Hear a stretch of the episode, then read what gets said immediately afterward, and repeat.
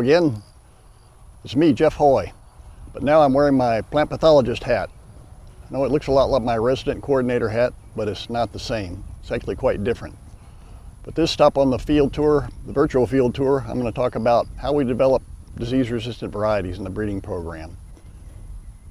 So how do we come up with resistant varieties? We have a number of diseases that we have to be concerned with.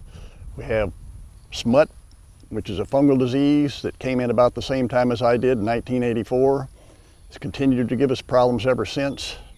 We have uh, leaf scald, a bacterial disease, came in a few years later, to, new to Louisiana, and it causes severe symptoms potentially, so it's been a problem in the breeding program we've had to address. Brown rust is a disease that came in the late 70s, but it stayed down in the very southernmost portions of the industry and never was a big problem until about 2000 when warmer winters and susceptible varieties resulted in a big outbreak and it's been able to overcome resistance in our varieties pretty readily, unfortunately, and so it's been a real challenge in the breeding program. Then we have mosaic. It's a very old, historically important disease here in Louisiana. It's a virus disease spread by aphids. We control it with resistant varieties, but we've been able to overcome it, uh, except until recently. We had an outbreak that caused us a problem, and now we have to, again, address it through the breeding program.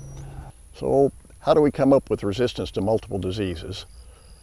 Well, we use a variety of different approaches. We use traditional approaches, and now we're trying new technology we're trying to see if we can use a molecular approach to come up with what are called molecular markers for resistance to some of these diseases.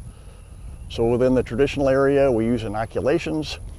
Sometimes we do the inoculations in the field. For smut and leaf scald, we inoculate all the parents and the selections coming through every season. Sometimes we can do inoculations in the greenhouse. With mosaic, we inoculate young plants and look at the amount of infection that's occurring there. Mosaic, we also use how much natural infection is occurring. We plant infected cane close to all the varieties and see if the aphids can spread it to it. With rust, we end up using almost exclusively natural infection to determine which are resistant and which are susceptible. And that's also now the same for this disease, brown stripe, that's affecting our number one variety, 299. So our job is to screen the varieties and come up with resistance ratings for all these parents and selections. And we use that information then going forward in selection and very importantly, we use that information in choosing the parents that are going to be used to produce the next generation. One other aspect we evaluate is what we call heritability. What's the tendency or likelihood of a parent passing along resistance to its progeny or offspring? So what portion of that offspring is going to end up having resistance?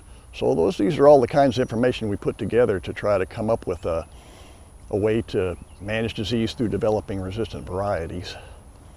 But field tests, even greenhouse tests, are costly in terms of space and time, and they tend to be erratic. Variable environmental conditions can affect the outcome and make it problematic to get good ratings.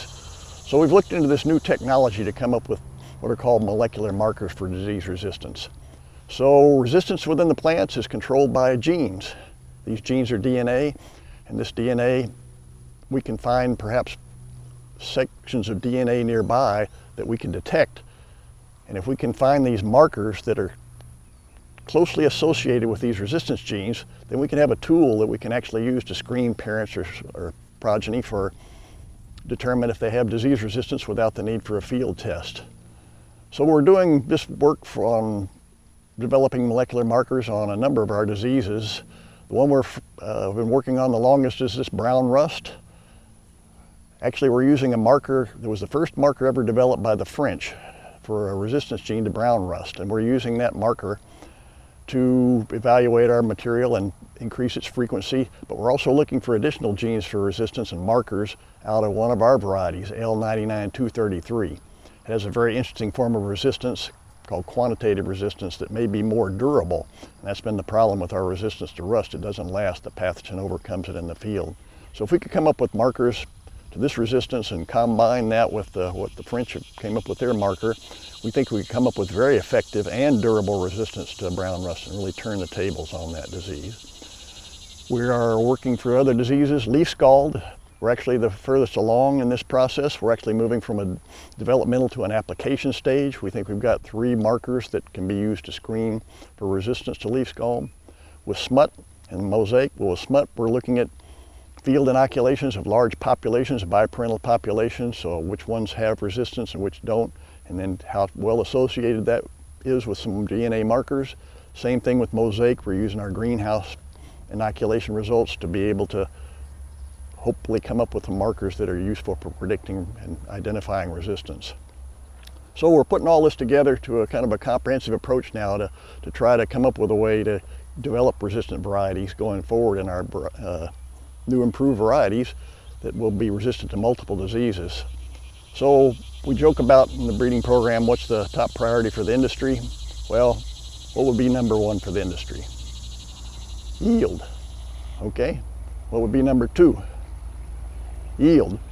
Number three, yield. So that's about the size of it. But where does yield come from?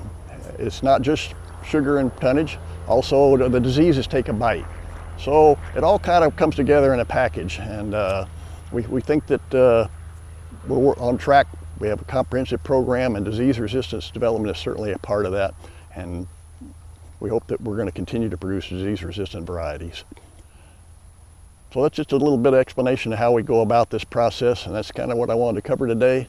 So in concluding, I just say, well, thank you, and I hope I'll see you here in the field next year.